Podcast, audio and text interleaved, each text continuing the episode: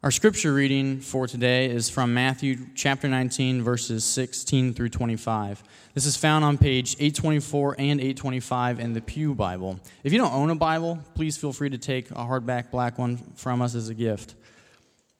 So, again, Matthew chapter 19, verses 16 through 25. And behold, a man came up to him, saying, Teacher, what good deed must I do to have eternal life? And he said to him, why do you ask me about what is good? There is only one who is good. If you would enter life, keep the commandments, he said to him. Which ones? And Jesus said, You shall not murder, you shall not commit adultery, you shall not steal, you shall not bear false witness, honor your father and mother, and you shall love your neighbor as yourself. The young man said to him, All these I have kept. What do I still lack? Jesus said to him, if you would be perfect, go, sell what you possess, and give to the poor, and you will have treasure in heaven. And come, follow me. When the young man heard this, he went away sorrowful, for he had great possessions. And Jesus said to his disciples, Truly I say to you, only with difficulty will a rich person enter the kingdom of heaven. Again, I tell you, it is easier for a camel to go through the eye of a needle than for a rich person to enter the kingdom of God. When the disciples heard this, they were greatly astonished, saying, Who then can be saved? This is the word of the Lord. Thanks, Jake. Well, good morning and welcome to Brookside Campus of Christ Community. My name is Bill Gorman. I'm the campus pastor here. Really grateful that you uh, are with us this morning, that you're able to to gather with us here, and especially if you're newer, if this is one of your first times with us um, and you're exploring churches or coming back to church maybe for the first time in a long time, I know it's not easy to walk into a new church. And so thanks for doing that this morning. Hopefully, you felt welcome here, and let us know if there's anything that we can do um, to serve you this morning. Well, before we look at this uh, passage of scripture that Jake read for us, I'd like to begin um, by asking uh, God to help us in this and, uh, and praying together. And uh, I'm also going to realize that my, uh, my iPad with my sermon notes on it is not in here, um, which wouldn't be great. Uh, I thought that I had it in here. This has never happened before in, uh, in four years of, well, all of my years of preaching. Um, so Paul's going to go check for me here. Um, well, you know, not everything uh, goes exactly as planned. I do have a, a hard copy of my manuscript um, back there. Thank you, Paul. Let's give a hand to Paul Brandis, everybody. There's a reason we, uh, we kept Paul around. So, um, yeah, there we go. All right, well, let's pray, and then we'll dive into, uh, into our passage this morning. Father in heaven, I'm grateful for laughter, and I'm grateful for um, the joy that you give us and I'm grateful for your word that you speak to us. And I pray this morning for myself as well as every one of us here that we would have ears to hear what you would say to us this morning. Turn up the hardened places of our hearts um, that they might be good soil for the seed that you would like to plant today. In Jesus' name, amen. Well, how do I get eternal life? How do I live forever? That's the question that's put to Jesus in this text this morning by this man. He says, How do I live forever? And this question, it reminds me of this man right here. And you might be wondering, who is that guy and, and why does a pasty white guy from the 60s remind you of this passage? Well, I'm glad you asked those questions. This is Dr. James Bedford. And uh, Dr. Bedford in 1967 became the very first person to ever undergo cryonic suspension. Meaning that when he died, instead of being buried, he had himself frozen and hope that one day a cure would be found to the cancer that caused his death and that he would be able to be unfrozen and then be brought back to life. Now, I know that sounds, and you can take his picture down now if you want. We don't have to keep looking at him. Um, maybe this sounds like something kind of crazy from the 1960s, and it is kind of a crazy thing from the 1960s, but it's for real. And, and today, the Alcor Life Extension Foundation, it's based in Scottsdale, Arizona, will freeze you. Now, I don't know about basing something in the desert that's supposed to keep you frozen, but I didn't plan that. Um, but for $200,000, you can have the Alcor Life Extension Foundation freeze you in hopes that someday you might be able to live forever. Now, I think for most of us this morning, I suspect we aren't trying to live forever in, in that kind of a way, but, but only probably because we think it wouldn't work, right? Maybe if we thought that we really had a chance that way. But it points to this human quest that we're on not to die, that we don't want to die. And sort of on a slightly less bizarre note than that, um, I, I, pulled my Economist magazine out of the mailbox uh, yesterday afternoon, and the, the cover story is, is Cheating Death, the science that can extend your lifespan. Now, I haven't read this, so I have no idea what it says about this. Um, because there was a time when I eagerly awaited the arrival of my Economist magazine every week, and I'd pull it out and I'd sit down and read it, and now I have a two and a half year old and a four month old, and now it just sort of makes the journey from mailbox to end table to recycle bin, often without being opened. But I feel smarter having it there on the end table. And I'm sure there's a lot of great stuff in this article. But we, we want to live forever. We want to cheat death. How do I live forever? How do I get eternal life? We want to be remembered. But most of us most of us will be lucky if our great grandchildren, our great grandkids even, even know our names, much less anything about us or what we've accomplished.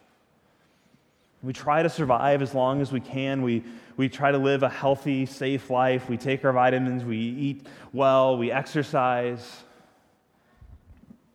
Wear our seatbelts. But ultimately, we realize all those things, they're good, but they aren't ultimately going to work. And we begin asking some serious faith questions. We start asking, How do I get eternal life? How do I live forever? And a lot of us here this morning are, are, maybe you're already asking that question. Maybe you're already curious about it. And, and if so, you're probably already hooked. You want to hear how is Jesus going to answer this question? How do you get eternal life? But maybe for some of us this morning, we're not even asking the question. Maybe you're, maybe you're a Christian, maybe you're not uh, and you don't believe any of this, but whether you're a Christian or not, maybe the thought of eternal life or, or what's going to happen after you die, or it just isn't something that's crossed your mind a whole lot. Just isn't something that feels pressing to you.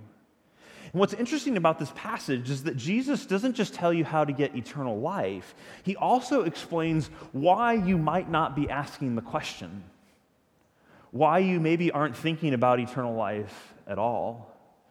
Which means that this message this morning that it's relevant for, for every person in the room. Whether you're sitting here wondering how do i get eternal life? What's jesus going to say about this? Or whether you're thinking i don't know that question just doesn't seem that interesting to me jesus is going to explain both of those things so how do you live forever how do you get eternal life well 2000 years ago uh, a moral successful wealthy upstanding citizen, a person in many ways probably not unlike many of us here this morning, had that very same question. And he asked Jesus directly, he says, How do I live forever? How do I get eternal life? And we're not necessarily going to love Jesus' response to that question. And in Matthew chapter 19, we've been studying Matthew for a long time now. We're getting closer and closer to the final week of Jesus' life and he's been teaching and as he's been teaching he welcomes children and they kind of gets re, the children kind of rebuked away by the disciples and jesus says no let them come to me and then this guy comes and the disciples are happy to have him come and talk to jesus and he says teacher what good deed must i do to have eternal life we know three things about this man who comes and asks jesus this question First thing we know about him, and from Matthew and the other gospel writers, is that he was rich. He had significant financial resources available to him. Second, we also know that he was a ruler, which most likely meant that he was a leader in a local synagogue, a place where Jews worshiped outside of the temple. Now, if that's true, that means we shouldn't think of him as being rich in the sense of, of a billionaire, this kind of extraordinarily wealthy person. He's, he's what we would call today middle class or upper middle class. He's not, again, unlike probably most of us in the room this morning.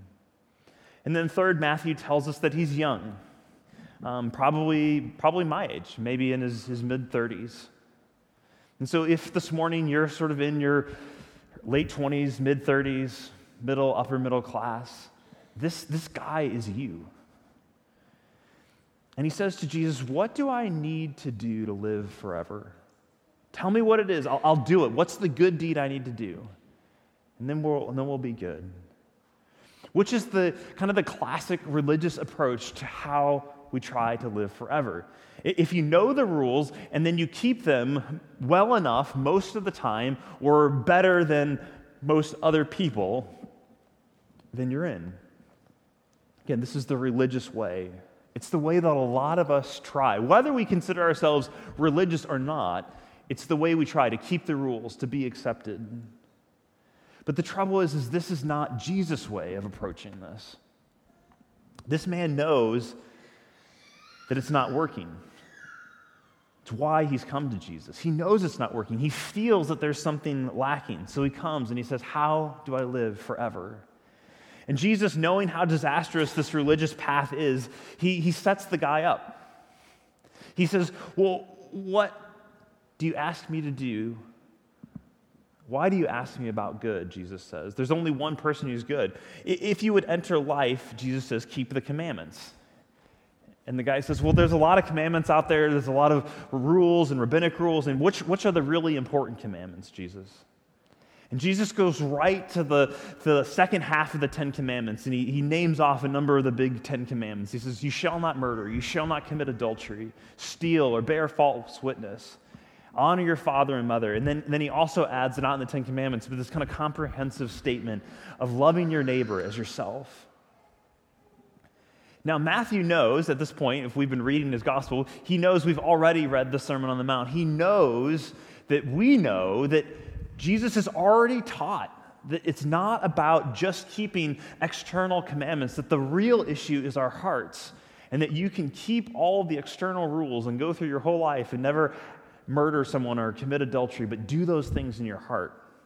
We know all this. And this guy knows it's too.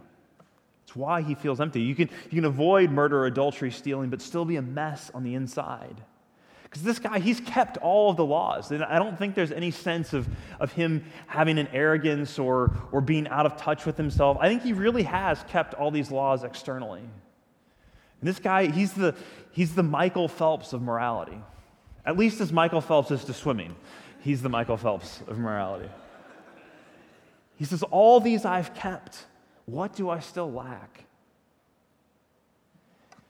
And, and maybe that's how you feel this morning that, you, that you've kept all the rules, at least the big ones, most of the time. But here's the answer How do I live forever? Well, Jesus says it's, it's not by being good enough. Even if you obey all the rules, you know you're still lacking. And if keeping all of the rules is your plan for living forever, you're, you're going to end up ruining yourself both now and forever, because now you'll constantly either feel incredible despair because you know you're not keeping them. You know how, how not good you really are, and so you live in fear. You're always asking yourself, Am I finally good enough? Um, am I doing enough? Have I done enough? And you'll always have this gnawing feeling that you haven't done enough. I mean, at the end of the day, we can't even keep our own rules, much less God's. Or worse, on the other hand, you actually do begin to believe that you're keeping all of the rules. You define a certain set narrowly enough that you can actually keep them.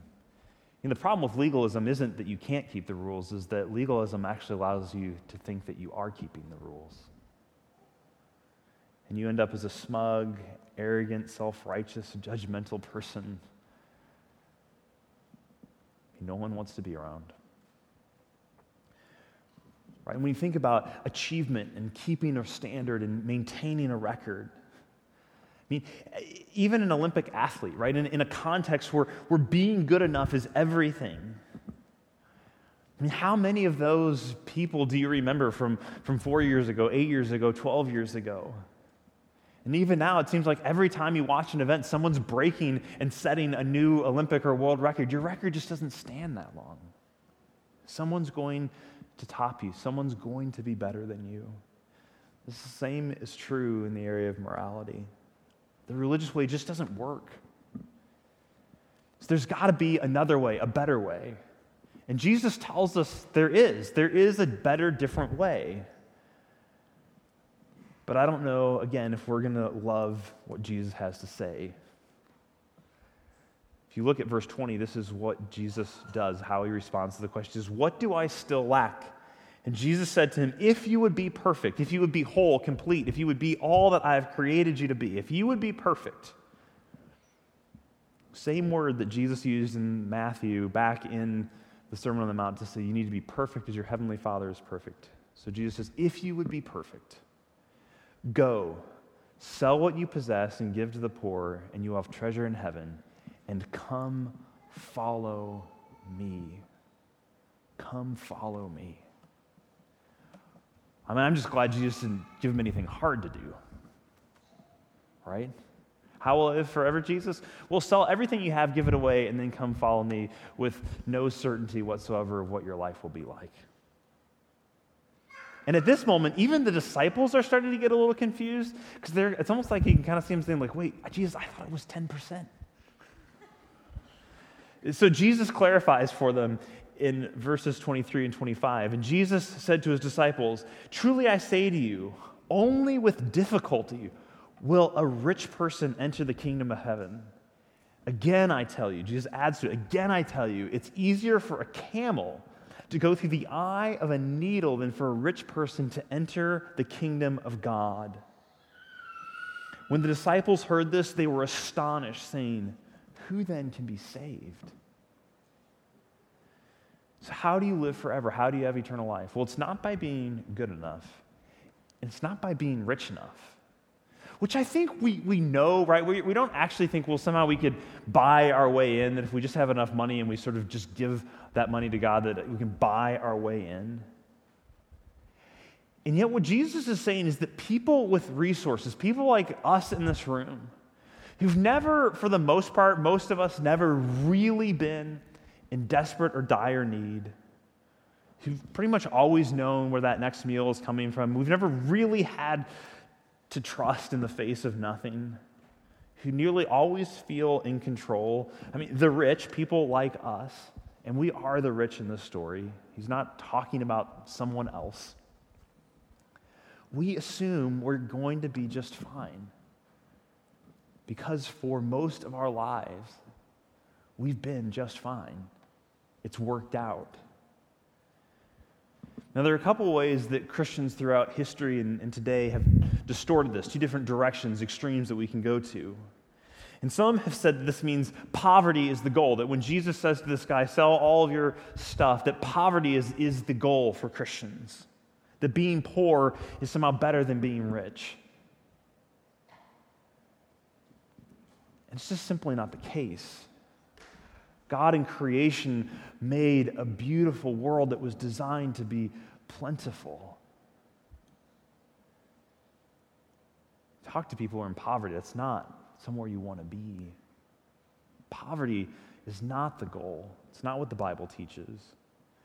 But on the other hand, some have made riches the ultimate goal, preaching a sort of uh, this idea of a prosperity gospel that God wants you to be happy and fulfilled all the time and have every material blessing here and now. And if you somehow just pray hard enough and have enough faith, you can get whatever you want and be healed of all your diseases and just live now, almost as if you were already in heaven.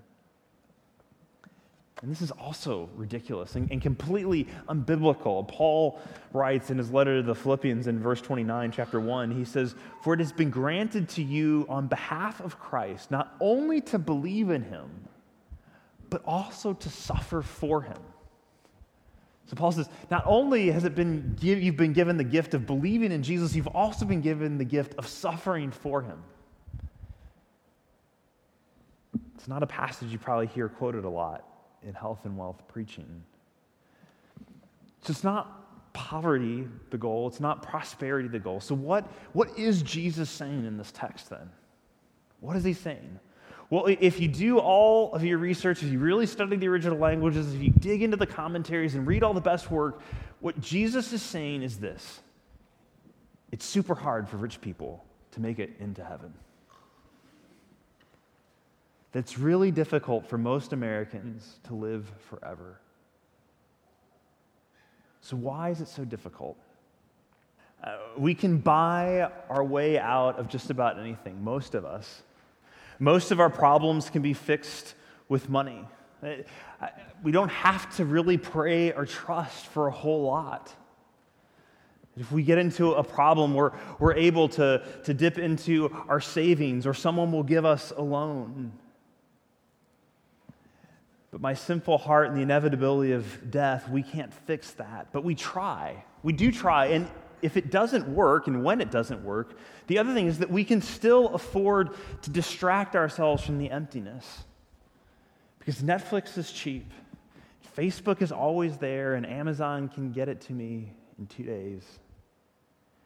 And so if I can't fix the problems that I have with my money, the stress, the fear, the worry, sin, all of that stuff, if I can't fix that with money, I can at least distract myself from having to deal with it. So that instead of really dealing with the problems of, of why we overwork, we can just take another vacation. Or instead of really working hard at figuring out how do I parent well, we can just continue to buy kids stuff to distract them. Or instead of, of worrying, we can eat or drink or just buy new clothes. Instead of seeing our sin, we, we can entertain ourselves and, and almost forget how broken we really are. And so this is why that the rich typically don't make it. It's because we're too satisfied with where we're already at. That you don't long for, I don't long for another better world because we already have so much now. My, my life is good now, so why would I pursue eternal life? Because if you are poor, if you are oppressed, as so many people are around the world, even in our country, maybe you've experienced that even yourself in this room. If you've been in those places, you know that your only hope is for another life, a better life, the next life. But if you have means, even what we might consider relatively modest means, you can get really comfortable here. We just don't want to live forever. We just want to live here longer. We just want to figure out how we can cheat death, spend our lifetime just a little bit longer. So, Jesus, how hard is it for people like us to get into heaven? Take a needle, Jesus says, and shove a camel through it. That's how hard it is. Now, maybe some of you are thinking, well, Bill, I think I've heard somewhere in a sermon that there was this ancient gate in Israel. And it's like if the camel knelt down and they took off all of its stuff, that the camel could fit through the gate. And it's just not true. That's a, it's an urban legend, an urban theological legend, probably invented to soothe the conscience of some rich congregation. That gate, that was never a thing. Jesus is saying, look, camel through the eye of a needle. He isn't saying it's unlikely, or if you're rich, it's going to be hard, but that you can actually do it. It's just going to be a little bit of a struggle. He's saying it's impossible. I mean, Jesus says that. He looked at them and said, With man, this is impossible. And again, I think I can often comfort myself and say, Well, well too bad for those rich people because it's not, he's not, Jesus isn't talking about me. Because it's always somebody else, isn't it? We're never the rich one, someone else is.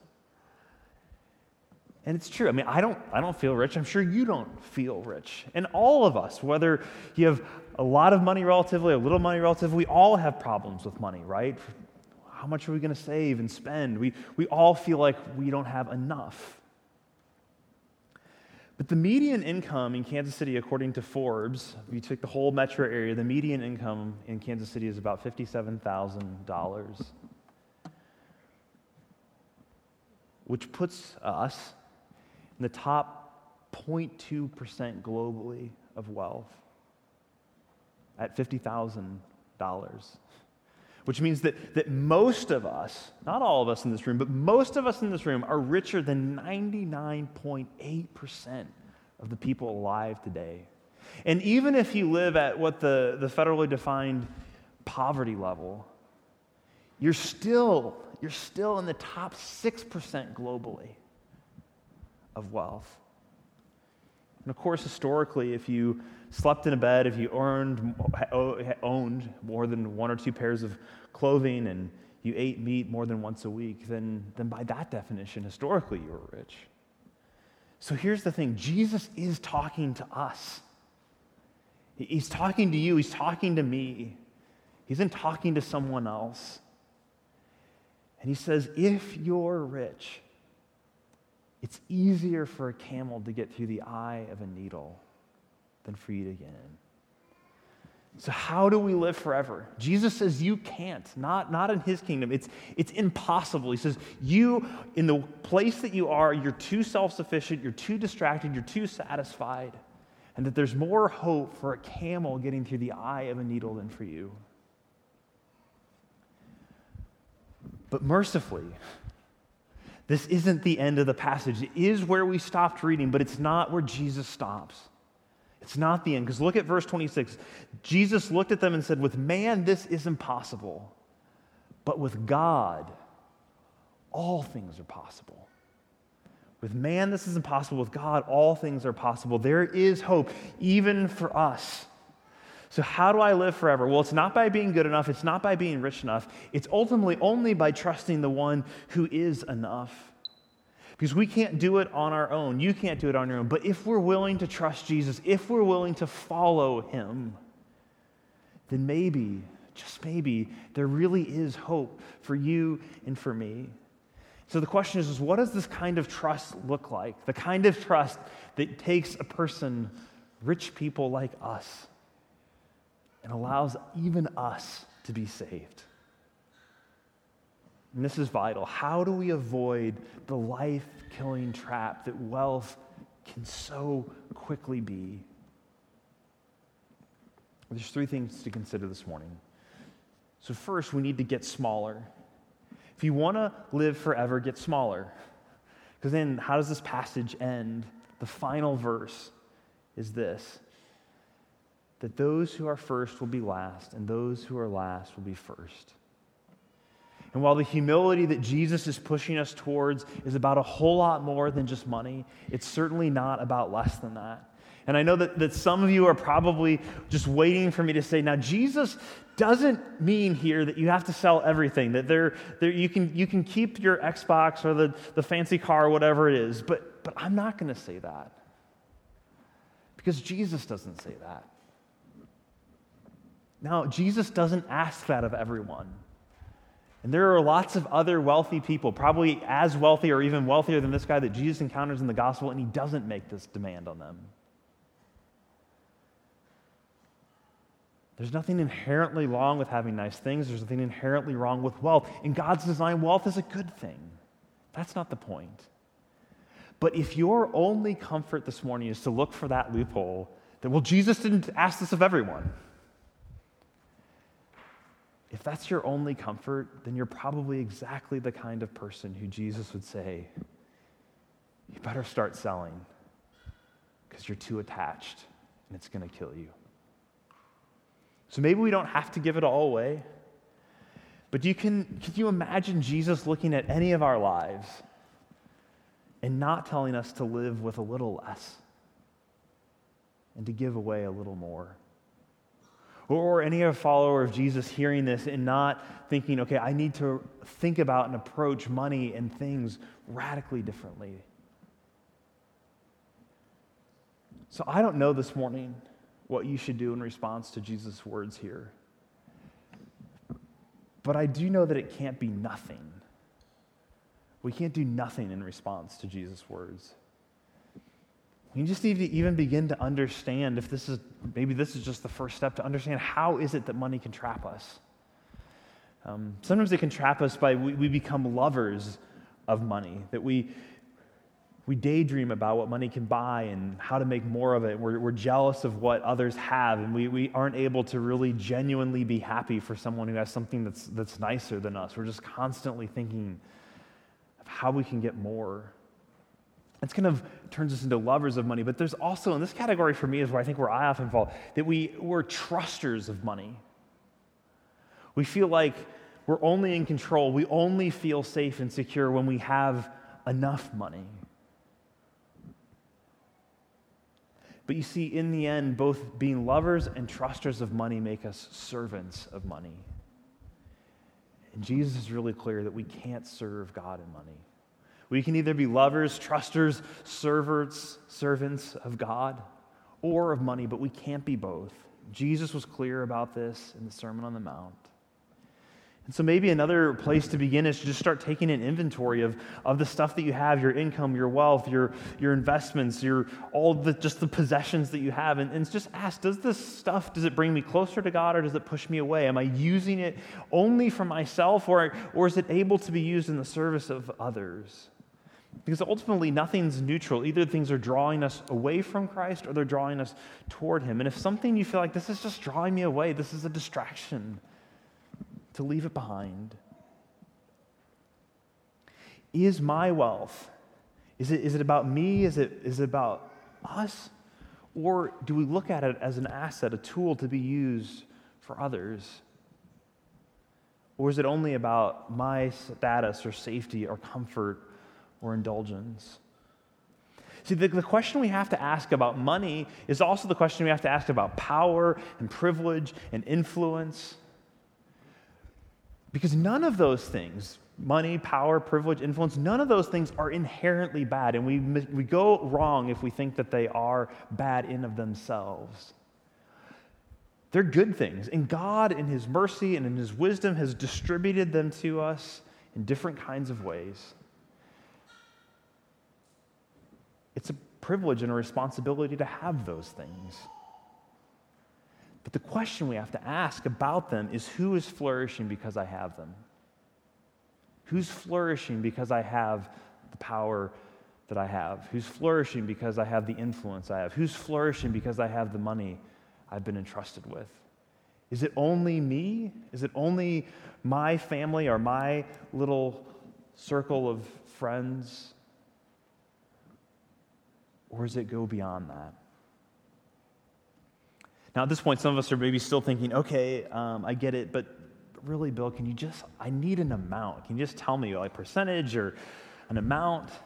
And I actually do have the answer for you. Um, so Paul texted me this week. He found this um, question answered. The cost of discipleship is sixteen ninety nine. Um, so I'm really glad we have that. Actually, I looked at this. and I I'm pretty sure you can get it cheaper on Amazon.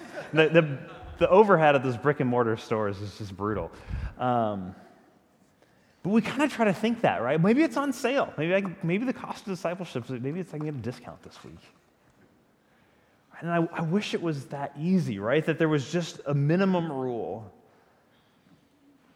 It's kind of like a, a tax code. You know, you just kind of figure out this is where I make, this is what I do here, okay, and this is the amount I have to give. Because, uh, and, and I do that at least a couple of times a year. It's usually like around tax time, around like year end, kind of beginning to the new year, I, I, pull out my calculator and I start running the numbers, and it's like, okay, well, if I take my gross income and I include not only my giving to the church, but maybe some giving I've done here, what if I do my net, but what if it's only my take home pay? And I come up with these different numbers and try to feel good about the percentage, right, that I'm giving away. And I never feel great about it. One, because Jesus says that's not the way you get in. And two, it's probably because I'm not giving away enough. But even more, it's because Jesus doesn't want the minimum, He wants everything. He, he wants all of you, whether, whether you spend it, whether you save it, whether you invest it, whether you give it, it all belongs to Him. It's all ultimately in His service. He wants all of it. The parts you save, the parts you spend, the parts you invest, the parts you give away, it's all His. So the only safe question, this is what Lewis says, to how do you am I giving away enough? And basically, Lewis says if you're if it doesn't hurt, then you're not giving away enough. If your lifestyle is exactly the same as everyone who makes the same amount of money as you do, then you're probably not giving enough away, Lewis would say. And sometimes we do get, get hung up on that 10% number. And it's a, it's a good benchmark, but there's probably some of us in this room who can afford to give more than that. And there's also some of us in the room who, who we just need a place to start. And you think, I, I can't give 10%. You don't, but you don't know the kind of student loans I have. And start somewhere. Start giving something away. Otherwise, it will destroy you. Because if you're not a generous person, if you're not growing in that, it's easier to jam a camel through the eye of a needle than for you to enter the kingdom of heaven. So we need to get smaller. Second, we need to learn in order to learn this kind of trust, we, we have to look forward. We can't be focused on just now. Because Jesus, again, he is not endorsing poverty for poverty's sake. He's not endorsing sacrifice just for its sort of own merits. He's saying when we give away things, when we are generous towards other people, actually we're investing for rewards later. Jesus does not shy away from saying this. The gospel is radically reward focused in this way. Look at what he says in verse 27. Then Peter said in reply, See, we have left everything to follow you, Jesus. what then will we have? And Jesus does, he doesn't rebuke him. He doesn't, he says, Yeah, let me explain this. Peter says, Truly I say to you, in the new world, when the Son of Man will sit on his glorious throne, you who have followed me will also sit on 12 thrones, judging the 12 tribes of Israel. And everyone who has left houses, or brothers, or sisters, or father, or mother, or children, or lands for my name's sake will receive a hundredfold and will inherit eternal life. It's a pretty good ROI.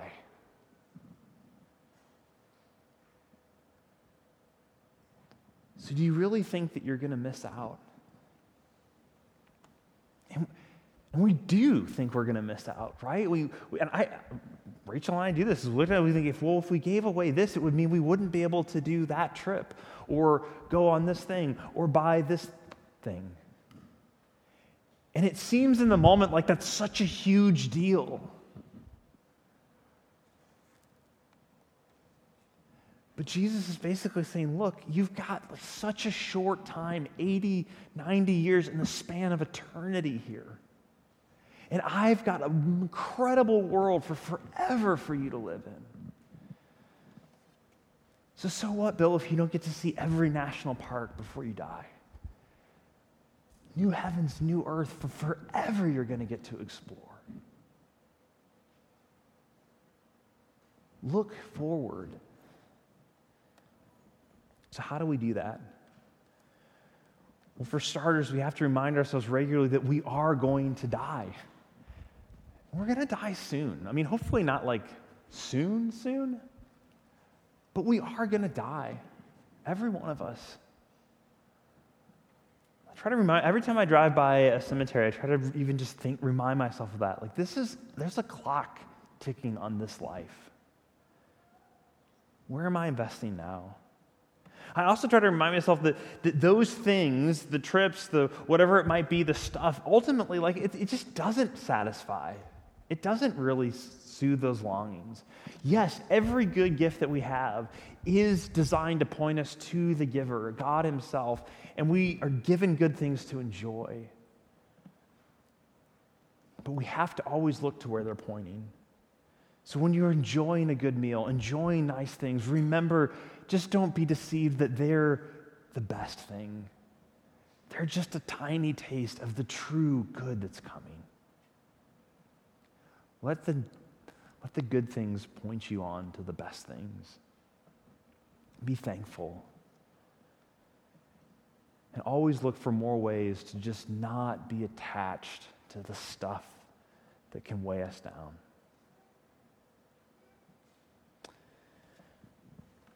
So now at this point, you could be saying, you could be thinking, now, Bill, are you just saying that, that the one good deed I need to do is to be more generous? And if I'm more generous, if I do that good deed, then I'll live forever. And if you were to walk out of here thinking that, you would have entirely missed the point. getting smaller, looking forward, these things, they're ultimately only a symptom of something greater, and that's have we trusted Christ? Ultimately, we have to follow him. Jesus didn't tell this guy to go do all that so he could earn his way into heaven, but rather to free him to follow Jesus. That's, the, that's where the note really strikes here. He says, Do all this and then come follow me. Don't sell everything and then earn your, by doing so, earn your way in heaven. Get rid of all this stuff so you can actually obey the command to follow me, to trust me. One scholar makes a stunning observation in this passage. He points out the fact that money was for this man what the Father was to Jesus his identity, his hope, his all, his joy. And Jesus says to him, Follow me. Because it's not far off in the gospel that the true rich young ruler, Jesus, he's the rich young man who comes from heaven, gives up everything to die on a cross for our greed and self sufficiency, for our empty, rule following self indulgence. And only then is there forgiveness in life. So follow him. Because no amount of goodness or riches or personal sacrifice or generosity could ever be enough. You have to follow him. The good life is not found in the accumulation of more, but in submission to Him. Do we really believe that? I fight to have to believe that. Do you believe that there's not just something, the best thing now, but that there really is something better? That a new heavens, a new earth is coming and that life with Him, even if it means life with less now, is better. And here's the thing the, the most tragic part of this passage is that it seems like this rich young ruler actually did believe that, at least partially. Because the worst part is that when he heard this, he went away sorrowful, for he had great possessions. He went away sorrowful because he, knew, he was presented with Jesus and, and he knew he was walking away from something better. I, I have to believe that, otherwise, he wouldn't, he wouldn't be sad. He knew that Jesus was better, that his stuff couldn't save him or satisfy him, but he was a slave to what he already had, and he walked away from life. My prayer, and I, I've wrestled with this this week, and my prayer is that God, don't let that be me. Don't let that be us. Let us trust you. Save us from ourselves. Save us from our stuff. Let's pray. Father in heaven, would you, by the power of your Holy Spirit and through grace, which is the only way this happens, would you allow us just to have really radical reorientation towards the things that you've given us? Would we see them as good gifts to be used for your glory and for our joy and the joy of others. Would you let us be untangled from thinking that they can somehow keep us safe? I know I need that work in my own heart desperately. Pray this in Jesus' name. Amen.